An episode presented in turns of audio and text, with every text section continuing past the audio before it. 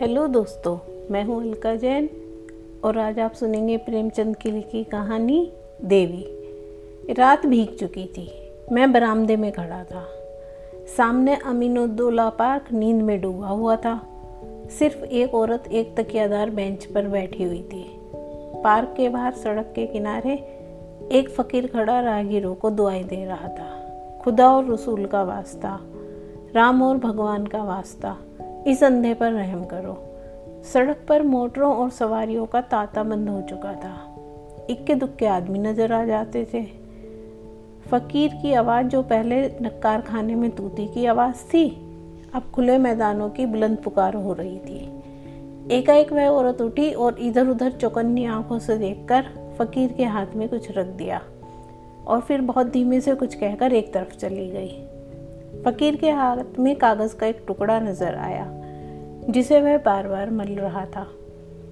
क्या उस औरत ने उसे यह कागज़ दिया है? यह क्या रहस्य है? उसको जानने के कुतूहल से अधीर होकर मैं नीचे आया और फकीर के पास जाकर खड़ा हो गया।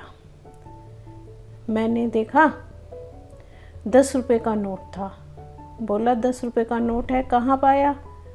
मैंने कुछ और ना कहा। उस औरत की तरफ़ दौड़ा।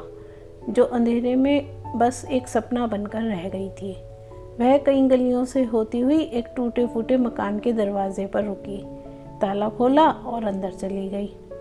रात को कुछ पूछना ठीक ना समझकर मैं लौट आया।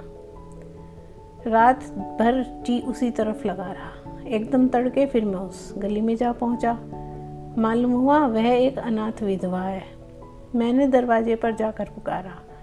देवी, मैं तुम्हारे दर्शन करने आया हूँ। औरत बाहर निकल आई। गरीबी और बेकसी की ज़िंदा तस्वीर।